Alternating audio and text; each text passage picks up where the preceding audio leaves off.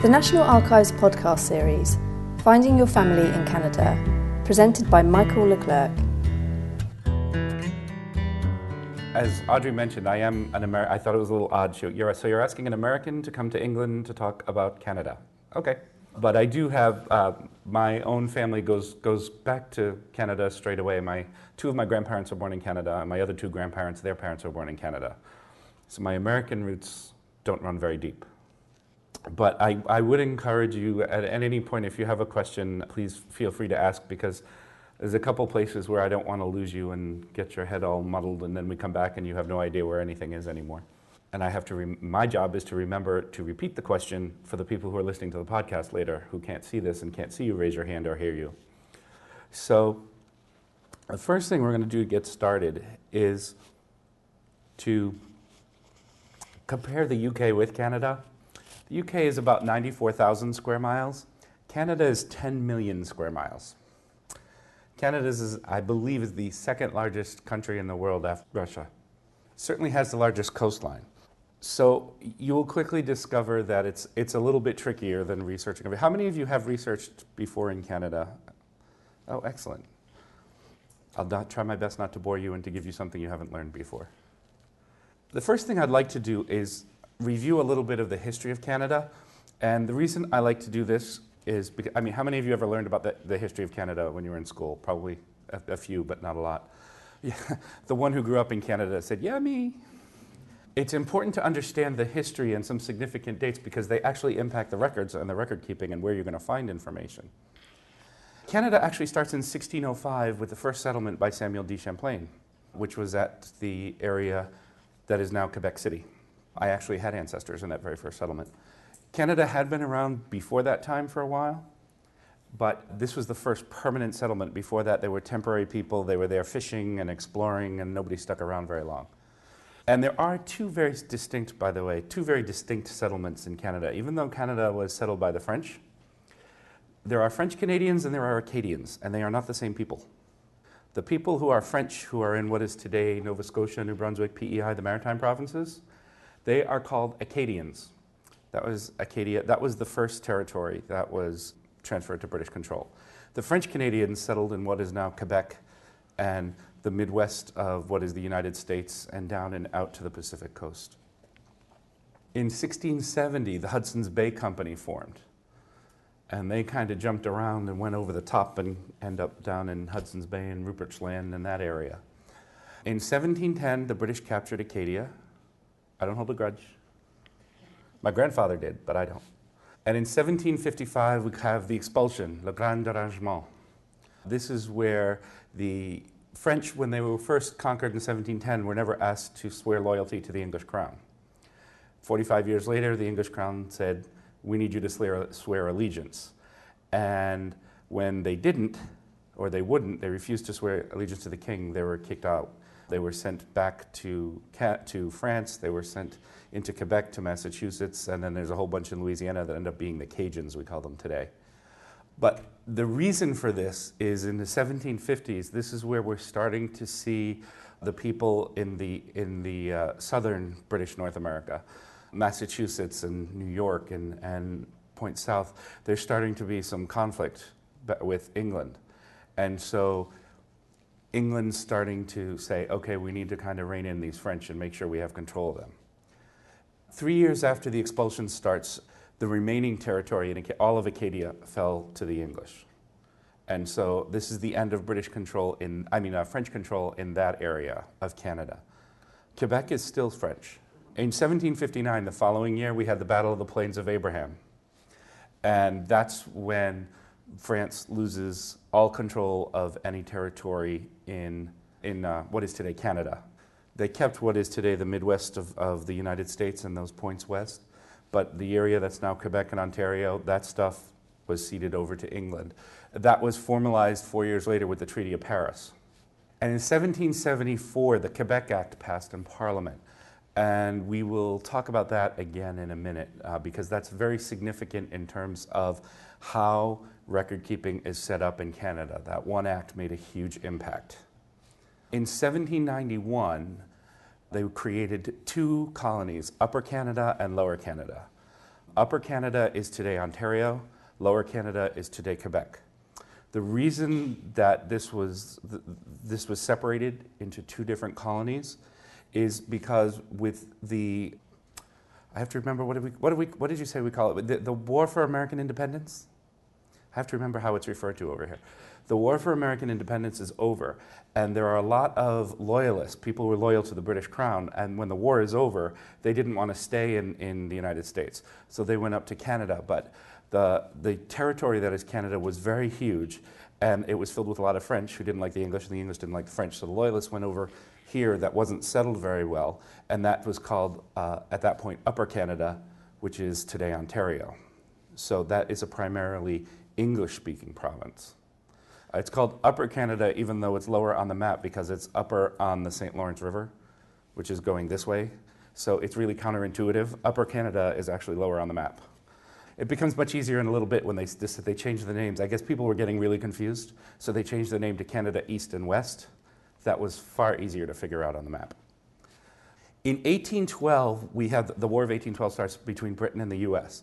This is important because this is the last time a major battle was fought on, fought on Canadian soil.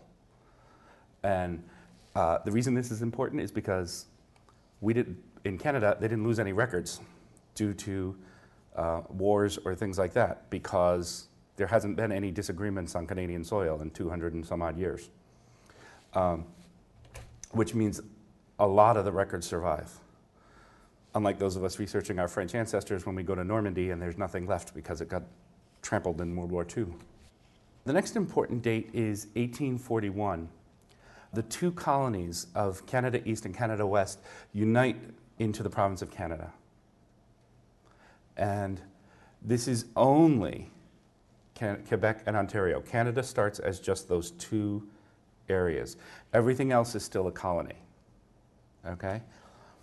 In the 1850s, 1837, there was actually rebellions in Upper Canada and Lower Canada. They wanted um, independence. And 1841 was Britain's response. They said, well, let's change the government around. We'll create a little colony. We'll give you your own little government. It was an attempt to appease them. It didn't appease them. It did, but it didn't. And there's still a lot of conflict in Canada. And at this point, there is a huge movement for Canada to join the United States. Very huge. Almost successful. Came this close. And there's only one thing that stopped it from happening, which is in 1861 in the United States, our Civil War started. And during the American Civil War, no, no, attention was being paid to anything except fighting that war and getting it, getting it settled. And that took five years. War ran from 1861 to 1865. That gave the people in Canada who were opposed to annexing themselves to the United States time to organize and foment a really strong opposition. So, when the American Civil War starts, finishes, and they come back to Canada and say, Yes, let's, let's talk about you joining us again. Now, the opposition has gotten together and said, No, we don't want to do that. And they were successful in stopping that from happening. And in 1867, the Dominion of Canada was formed and it was formed with Quebec and Ontario, and Nova Scotia and New Brunswick were joined together. And this is, this is the first real independence of some sort from Britain. Three years later, Manitoba joined the Dominion, and the Hudson's Bay Company signed over the territory of Rupert's Land and the Northwest Territory to uh, to the Dominion of Canada. Now, there's not a whole lot of people there. That's that huge area in the north of Canada. There's a whole lot of polar bears and ice. but there's not a, it may be the, one of the biggest countries in the world, but all the population, now this is all, this is all of Canada, but all the population lives here and here. It's all down here. All this is no man's land. The po- very, very, very tiny populations from the very beginning even till today. So it's, it's all huddled all along the coasts and down along the American border. Very, very close to the border. So that's the only places you'll be looking for your people, for the most part. So that's in 1870. And in 1873, British Columbia joins the Dominion. In two years later, in 1875, Prince Edward Island joins. 1898, the Yukon Territory joins. Very significant. Why?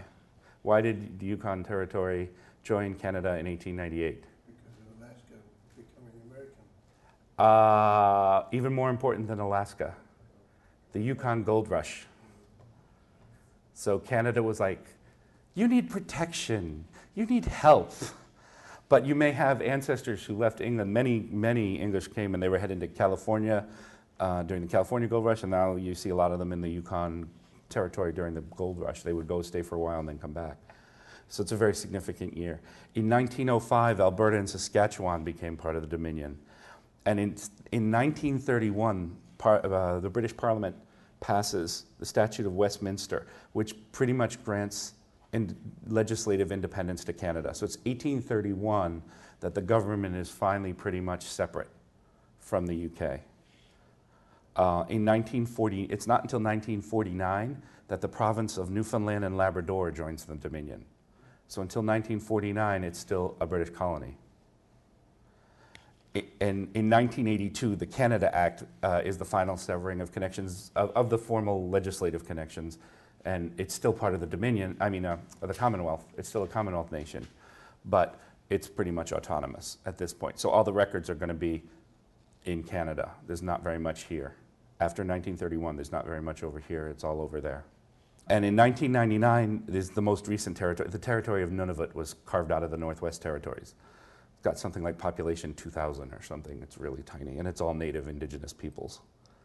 So in Canada, you have an influence on the records. You have three different influences on record keeping in Canada. You have the French influence, because they were there first and they started some of the record keeping. Okay? Then you have the British influence, which comes along when they take control of Canada and they set up the governments, and it follows for the most part the British rule. But then in the 19th century, you start having American influence. A lot of the systems and ways of doing things tend to follow the American influence. And the reason for that is the number, huge number of Americans that settled in Canada. We talked about the War of 1812. Now, during the War of 1812, the Americans started it. I can say that because my people weren't there. Totally impartial. The war starts between the states, and the first thing America does is try to invade Canada. Okay? And one of the first things they did was march up to Toronto and burn Toronto, which was then the capital of Canada. So, your ancestors came to America and burned Washington, D.C. in retaliation. And what happened after the War of 1812 is that Britain realized okay, the reason the Americans were able to march all the way up into Canada and burn Toronto was because there was nothing there to stop them. It was trees and woods and beaver. So, what they did was they carved all that section along the American border and the provinces of Quebec and Ontario at first, and then progressively all the way across. But starting in Quebec and Ontario, the Crown carved up all that territory and said, We'll give it to you for free if you come over here and settle. And that's where you have huge numbers of people from the UKI heading over to Canada because land was cheap. And the reason it was cheap was because Britain needed cannon fodder. They basically needed people to stand in the way if the American army was going to invade again. And so when you're looking for people, if, if you're looking for anybody who is in Canada who goes over there in this early 19th century period, this is where you're going to find them, is in that southern strip for the most part, that southern strip. But you also, in addition to finding British people who are coming over, you find a lot of Americans who are also like cheap land. The British government didn't care who it was, they just wanted people there. And so you have a large number of Americans who are dirt poor with no um, prospects down in the States. They headed up and they got some of these land grants. Uh, those land grants are found, uh, are crown land grants, even though they're crown land grants, they're all located, housed in the archives in Canada. You won't find them here. And they are well indexed. Uh, we have, there's a dual level of record keeping. in Canada. Like here, here in the UK, you have the General Record Office, and anybody who was born anywhere uh, down here in England, you can go to the GRO and, and get the record, and they're in there. That's not the case in Canada. In Canada, there are basically four kinds of records that genealogists do, four major types of records that, that uh, they deal with that are on the federal level. And those are census records, immigration, naturalization, and military records. Now, even the military records, it depends because in the early years, remember, the military records, they're in the British Army. So those records are actually here at TNA. There's nothing in Canada, not until much later when Canada starts its own army. Start with immigration records.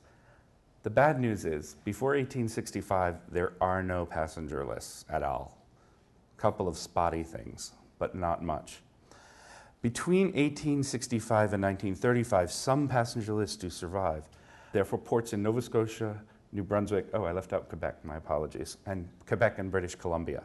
Now, the, the port in Quebec was closed for six months a year for winter. The ships couldn't get down in the ice. Nova Scotia, New Brunswick, and British Columbia, those ports pretty much stayed open. You may find people coming into the into Canada through either Newfoundland, which in this early period is still part of the UK, that go into Newfoundland. And if they went to Newfoundland before coming into Canada, you would probably find them coming into Nova Scotia because there were ferries going back and forth between Nova Scotia and Newfoundland. And that's where you'd want to look for them if they go to Newfoundland first. If they went to the US first, there are no records of border crossings between the US and Canada before 1895. And even after 1895, they do not cover everyone. They only cover people who cross the border by, by train or by ship. You know, it's very funny. I, I uh, a few years back, we had, a, we had a national genealogical conference in New England, and they wanted to come up with a theme, and they said, oh, we need to put a ship, because every, everybody who immigrated to New England came by ship. I said, no, they didn't. And the guy said, well, what do you mean they didn't? I said, how did your ancestors get here? I said, they, they took the train. He said, from, from France? I said, no, my ancestors came from Canada. They just took the train. Yeah, not everybody came by boat, but not everybody came by boat into Canada either. Remember, they could have come to the US first and taken the train up. Now, after 1895, if they take the train or they take a ship, they, they, there's a good chance, still not 100%, but there's a good chance they'll be found in the border crossing records. Those, are, however, are American records, not Canadian records the Americans were keeping track of the border crossings. But anybody who goes by private transport does not get captured in those records. So if you got anybody who came into the US and like drove in a family car or horse and buggy or whatever, there's no record of them crossing the border in either direction. My own family went back and forth three times a year to go visit relatives and family. I've only got two or three border crossing records in the entire, and this was going on until 10 years ago and there's just no records in this early period before 1950. They just didn't track them. Canada and the US have had a very, very close relationship. And you know, it's the longest, it, it was for so long the, the longest unpatrolled border in the world. And it's only recently, since 9 11, that they've had to clamp down on some of that, um, only to keep the bad guys out. But because of that, you know, there, there are wonderful things about that and there are not so wonderful things about that. And as far as genealogical research is concerned, one of the not so wonderful things about that is they didn't keep any records. And it's very common for people to go into one country or the other and then go to the other one. In fact, the reason the border crossings started in the 1890s was because it was much cheaper and easier for people to go from the British Isles into Canada. And so they would go to Canada and then when they were crossing over into the US, they'd say, Where are you coming from? And they'd say, Oh, Canada. Oh, Canada, come right in. But if you were coming from the UK, there were quotas. There were only so many people who were allowed to emigrate from, from specific countries into the United States in this time period. So if you were coming from England, say, or Scotland, you'd be coming in. They say, where are you coming from? Scotland. Oh, I'm sorry, we, re- you know, we just gave the last slot to the guy in front of you. You'll have to come back next year. But if you were coming from, there was never a quota between people moving from Canada into the US. So they go to Canada first, so that way they wouldn't be lying when they said, Where'd you come from? So you may find your ancestors who went to Canada may have spent some time in the US. And it's not uncommon for them to come down, spend a few years, and then go back up. They're, they're backing and forthing across that border quite, quite a bit. So keep that in mind when you're looking for people that they might have slipped over the border a little bit. Um, they didn't go to they didn't go to Florida. Well, they do now. they, they come in half of Florida in the wintertime is full of license plates from Ontario and Quebec and Nova Scotia. Um, but back then, they would go into New England, New York, all that northern tier of states. They'd come down looking for work. They might spend a few months or a year and then go back up. So you might want to keep that in mind as well. Census records. Before 1851, there were really only fragments and really only for the province of Quebec. There's, very, there's not much of anything for any other province, with the exception of a few in, in early ones in Ontario, but again, just fragments. 1851 was the first um, decennial census. It was taken only, now remember, at this time, Canada is just Canada East and West, uh, Quebec and Ontario. Uh, and Nova Scotia and New Brunswick also took censuses. Um, the British government wanted some information on the population, but it was a different census with a different form, and in Nova Scotia and New Brunswick, it only asked for the head of household. In Quebec and Ontario, it asks for everybody. Everybody's listed. That was in 1851 and 1861. 1871, this is the first census after Confederation. So there is a census, but it's for, again, Quebec, Ontario, Nova Scotia, New Brunswick. That's it. Everything else is still part of the UK, British colony. Um, there are the records for later censuses 1881, 1891, 1901, 1911 is the most recent census that's been released. In 1916, a census was taken of the prairie provinces, which is Manitoba, Alberta, and Saskatchewan. Uh, the Canadian government wanted some information on those folks specifically, so there was a separate census that's done just for those, just for those provinces. In there, the 1921 census of Newfoundland has been released. Uh, that's because it was a British colony; it wasn't part of Canada yet, so they've already released that census. So if you did have somebody in Newfoundland at that time, you can look at them. Then we get to non-federal records in Canada. And these are vital records, probate records, land records, church records, all that stuff. That's all kept on the provincial level. So, what that means is when you know that you have an ancestor or a family member who went to Canada, it's important to know where in Canada they went. You need to know which province they're in. Then you're going to have to look. And at this point, some of these records are kept on a provincial level, some of them are kept on a county level, and some of them are kept in the local level. So you need to know as specifically as possible where people were living. Now, one way you can find this is that there are, uh, in some of the provinces, directories, city directories or province directories that can help you figure out where somebody was living. That will be very important. For example, the start of civil registration for vital records is different in every single province. And uh, in Nova Scotia, for example, it starts in 1864 and goes until 1876, I think it is. But then they stopped and didn't start again until 1908. And so, but in New Brunswick, they don't start until 1881, and they kept going. So, depending on which province you're in, the records are going to be different. You'll want to check with the provincial government in whichever province you're looking at to figure out when vital records survive when they were kept, and what's available to the public. Now, I'm going to jump back a little bit because all of the provinces except for Quebec follow a, an Anglo American tradition in terms of vital records, civil registration, probate records, land records, the thing that you're used to. Um, Quebec, however, is very, very different. In, in 1774, Parliament here in Westminster um, passed the Quebec Act, and it became effective six uh, year later in 1775. Under the Quebec Act, in the province of Quebec only, or Lower Canada, civil law was going to maintain the custom of Paris But criminal law would be under Britain's custom, English, English rule of law. Catholicism was guaranteed. Remember, in this time period, Catholics weren't looked upon too kindly over here. But they were huge in Canada, in Quebec especially. So they were guaranteed that they would be able to practice their Catholic faith. They were allowed to pay their tithe to the Catholic Church instead of the Church of England. And it continued the seigneurial system of land ownership. The reason this was passed, those, those years might seem a little familiar 1774 and 5. This is the time period where British North America is in turmoil. Now, we've just had, in 1759, so only 15 years earlier, Britain has conquered all of the French area, territory, except for the little bit out west.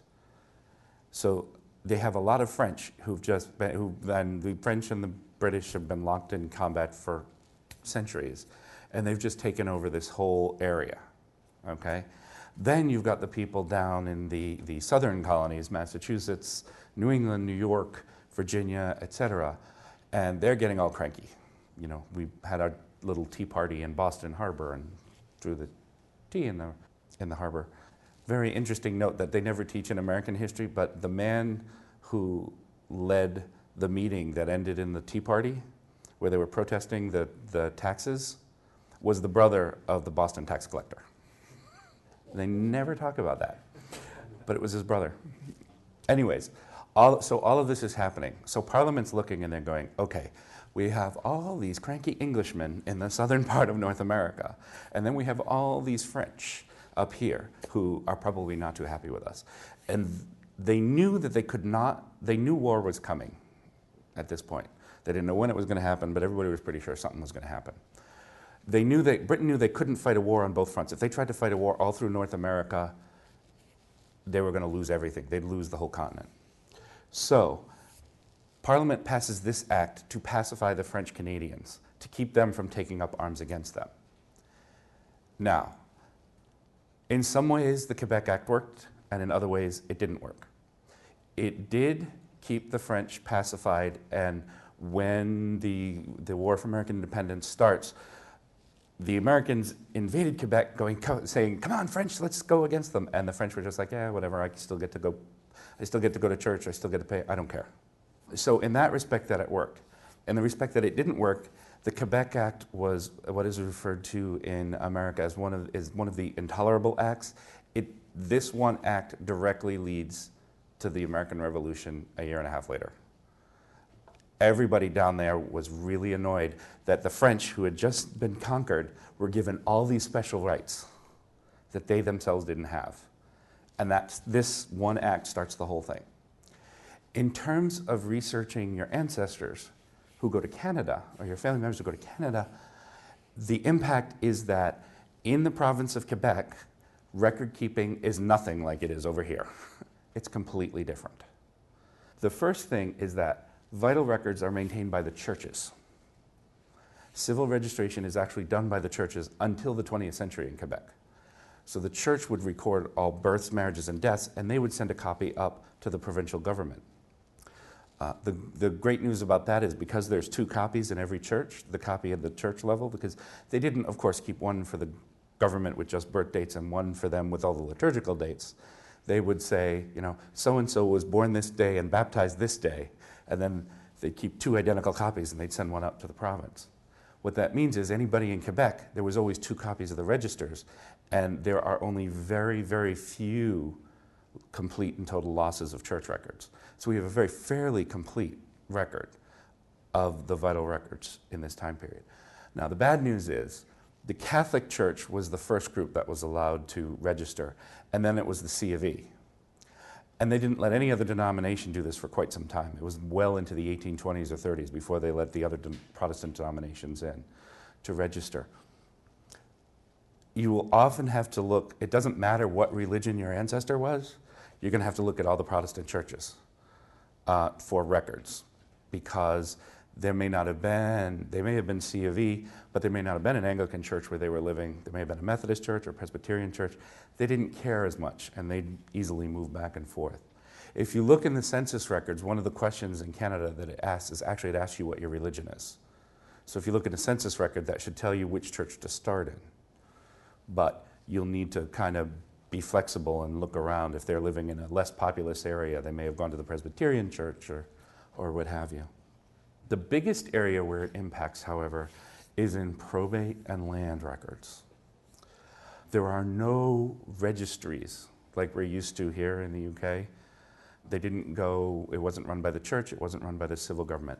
They have a system called the notarial system. And notaries in Quebec are lawyers, they practice contract law. Okay, only contract law. Criminal law is done by a different set of lawyers, but they are lawyers. And they handle any aspect of contracts, and that means agreements between people, individuals. This can mean employment contracts. All probate matters are handled by notaries. Okay? Notaries had no physical jurisdictions. They practiced where they lived. Wherever they lived, there might be 12 notaries, there might be one notary. Didn't matter. Um, so it's not like somebody came in and said, I have this town, you guys can't come in here now. The, sometimes you have these little, these little teeny towns and they might have two or three notaries. You get to a large city and there are, could be dozens and dozens of them. You have French, and you have notaries who are French and notaries who are English. If you are an English speaking person, do you go to the French notary or do you go to the English notary? What do you think? It, it depends. And the answer is it depends. Who are you dealing with? Are you dealing with a Frenchman? Are you dealing with an Englishman? If you have two Englishmen, they might go to an English notary. But if there's no English speaking notary in town, they go to the French notary. They may be, you may be an English speaking person who goes to a French notary. The French speaking notary might write the record in English because you're an English person. However, he might just as easily write it in French if he was annoyed with you. So the records may be in French or they may be in English, and there's no rhyme or reason. And, you know, if I am in Montreal and you're in Quebec City and we're going to enter into a contract, well, which notary do we use? Do we use the one in Montreal? Do we only use the one in Quebec City? Do we use the one in Three Rivers, which is halfway in between? We meet in the middle. Could be any of them. That's the bad news. The really bad news is there's no centralized index for these records. Each notary was to, keep and this system is still in effect today, so this, this isn't like an old style system. The, uh, each notary was supposed to keep two indexes an onomastic index and a chronological index. Some notaries did, some notaries didn't. Sometimes they kept it and it doesn't survive. You, you've got to look. The kinds of records you will find in there, these are the French names because they're most often written in French. An achat is a sale, I mean, it's a purchase of land. So remember I said a few minutes ago the seigneurial system of land ownership was maintained in Canada up through the 1850s. And that's where uh, um, a seigneur, a lord, was granted a huge swath of land and he subgranted it to all these individuals who paid either a rent or you know six chickens and a half a bushel of wheat and stuff like that. That was in place until the 1850s. After that, individuals are allowed to buy and sell and trade land of, their own accord. They own their own pieces of land. So um, it could be organized as a sale. Um, it, uh, an accord uh, or an obligation or a contract is just is basically like this, this is the general term for any kind of contract between two people. I'm going to sell you a cow. I want you to build a house for me. Um, one really neat thing is you can if you can find um, contracts where somebody's paying somebody to build their house, and there is a very specific description of that house. It will be some, you know, it will be this many feet wide by this many feet wide. you will walk in through a central door. They will be on the first room on the left will be this many feet by this many feet. It will have two doors. It will have three windows made of glass. The house will be made of wood. Huge, huge, detailed, detailed work. Could go on for pages, but you get a great description of the house your ancestor lived in. Marriage contracts are very common in Quebec. You have two people who are going to marry, they take out a contract beforehand that states, you know, what is the husband going to bring to the marriage, what is the wife going to bring to the marriage. More common for French, but still, because it's the tradition of the province, you will find a lot of English people who, who take this up. Uh, it's basically a, a prenuptial agreement. It's been around. And you can always tell when the prospective father of the bride didn't trust the, the groom so much because there's like pages and pages of what's going to happen if the groom doesn't follow through on the marriage. Curatelle, um, this is a guardianship record, um, a guardianship slash adoption. Um, the French didn't have the stigma of adoption that a lot of the English speaking world did. And they were very, they would say, so and so adopts the son and daughter of so and so. It's right there in all the records. Donation entre vifs is gifts of the living. Some people gave away their property while they were still alive in exchange for being taken care of for the rest of their life. So instead of a will, you might find a gift of the living, and uh, which is really great. You know, I'll give you the family farm, and you are going to take care of me and give me this many clothes, and et cetera, et cetera. Um, an engagement is a is a is a um, employment contract. Um, Is an inventory, uh, inventory after death. Um, partage d'une succession is, is the division of real estate after somebody's death. They, they divide up the property, and you get this piece, and you get this piece, and you get this piece. Procès-verbal is just testimony of some sort, an affidavit that you're giving. But they're very common in finding where people lived in, and how old they were and their ages. And so sometimes you find their place of birth, their place of origin. A testament is just a will uh, you will find a lot of the uh, English-speaking folks have wills, not so much the French. Very. Tutelle is another kind of, curatelle and tutelle is just a different kind of adoption or guardianship. And a vente is a sale of property, real or personal. So whether you find it as a vente or an achat depends on who registers it if you're the person buying it and you, you drag the other guy down to the, to the notary, it's filed as an achat. But if you're, the, other, if you're the person selling it and you drag the other guy in, then it's filed as a sale. So you have to look under both. It's not filed twice, it's only filed once. It just depends on who did it. Notarial records were considered the property of the notary originally. Sons of notaries often became notaries and they would pass on the set of records to them. The reason was, of course, they're lawyers. So you need a copy of a contract that you've filed with somebody, right, and you need another copy, you call the lawyer's office, what do they say? Certainly, we'll be happy to send it to you. That'll be 20 pounds, please. Uh, and the same thing was going on back then. So they would pass them down. Around the turn of the last century, the, the provincial government said, okay, we need you to turn all these records in because they were being stored in, in you know, barns and attics and leaky places and stuff. So they asked that all records of deceased notaries be turned in to the provincial government and now they're all housed at various locations throughout Quebec, the regional archive branches.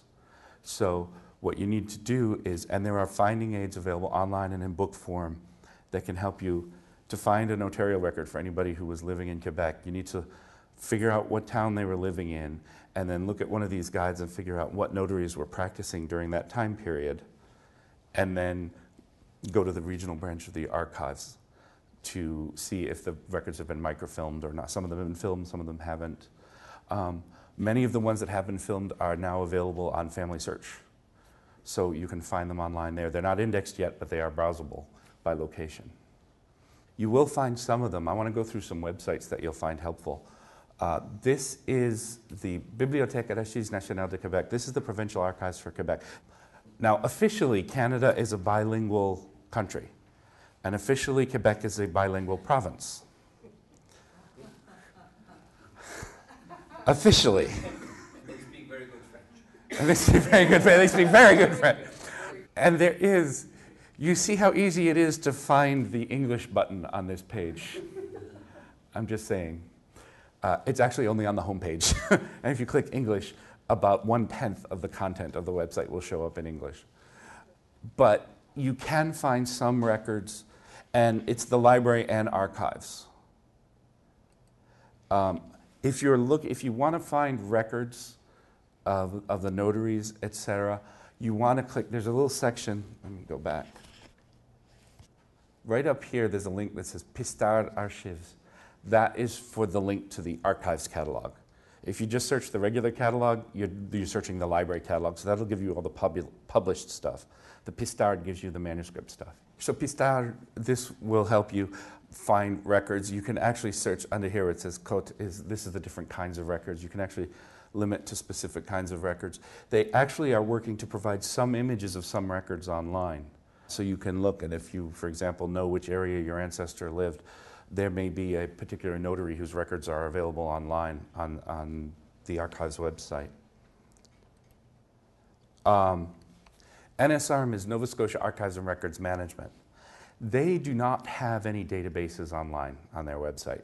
They have some historical material. One that is very interesting is historical maps of Nova Scotia. Um, they make they tease you. They say township records at the Nova Scotia Archives, and then you say, "Oh my gosh, this is great! They have township records online." And you go and you click that little button, and it is a description of their holdings of township records in the in the archives. There's nothing online. It's just a description. We have records for this township, so it's a little bit of a tease. But they do have NovaScotiaGenealogy.com, and this is where you can find any anyone that you had in Nova Scotia.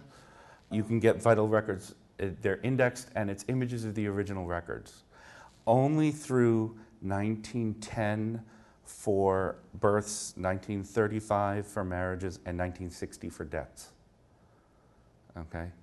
Outside of that, you have to contact the provincial government. It is very, very difficult to get a copy of a birth or marriage record outside of this time period from Nova Scotia.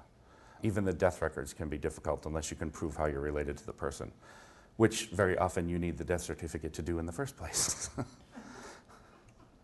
PANB is the Provincial Archives of New Brunswick. Unlike Nova Scotia, they have many vital records available online, or databases rather, online, including vital records, cemetery transcriptions, directories from the province, and land records. They have indexes to the Crown land grants available online so you can search all that. So if you had anybody in New Brunswick, they have some immigration records, but these are the local records. These are not the federal records that are at Library and Archives Canada in Ottawa. Speaking of which, the National Archives of Canada is called Library and Archives Canada. You can go to their website, it's collectionscanada.org, but they have a special section called the Canadian Genealogy Center. And you can find a great amount of information here on all different kinds of records. This will explain to you where you can find specifically all these records. For example, we talked about birth, marriage, and death records in Canada are not kept in the federal level. There's no central registration office. You have to go into the different provinces. And that explains all of that. Different military records, immigration, etc.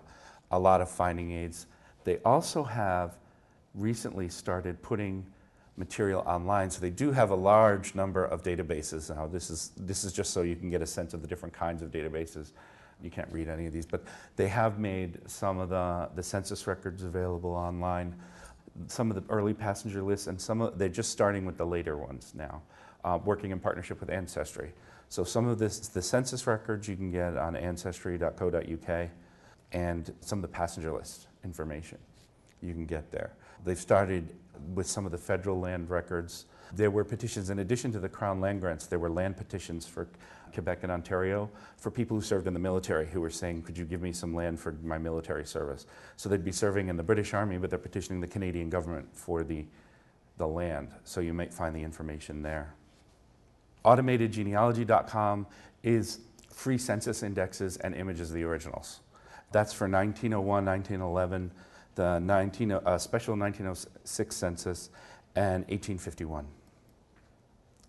FamilySearch.org. How many of you use Family Search?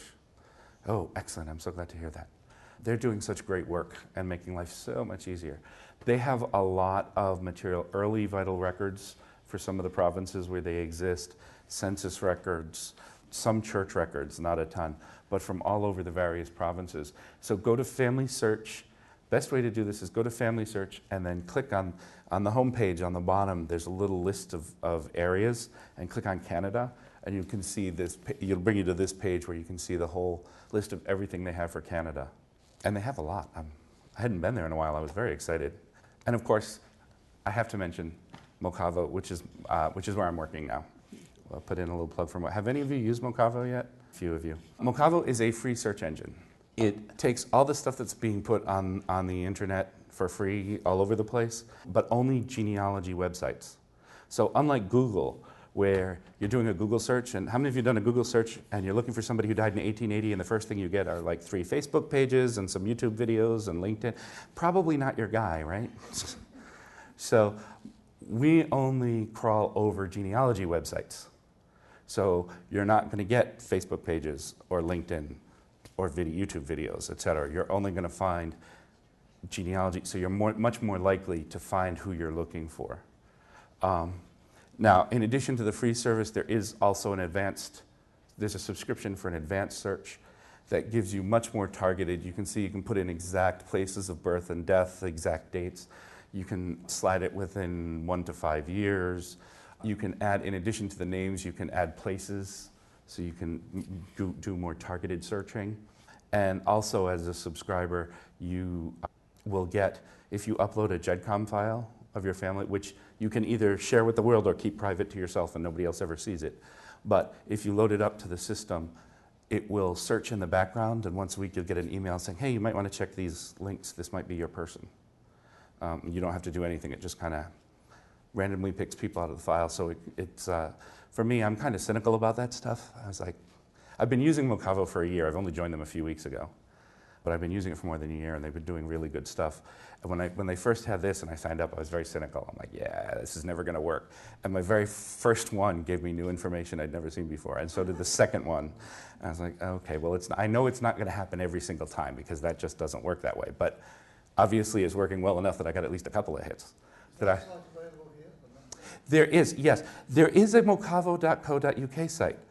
Unfortunately, TNA would not allow me to access it this morning. Um, there's security restrictions. They would let me go onto the American site, but not the British site. now, at the moment, the UK site is only searching UK content. That's going to be changed shortly. We're going to add a toggle switch and stuff. But so if you want to search uh, Canadian stuff, search mocavo.com. If you want UK stuff, mocavo.co.uk will work just fine. And sometime in the next month or so, we're going to be fixing that and adding some uh, switches in the, on the search so you can choose search just UK, US, et cetera, et cetera. That's all I have for this morning. Thank you all. You've been a great audience. I hope you have a great day.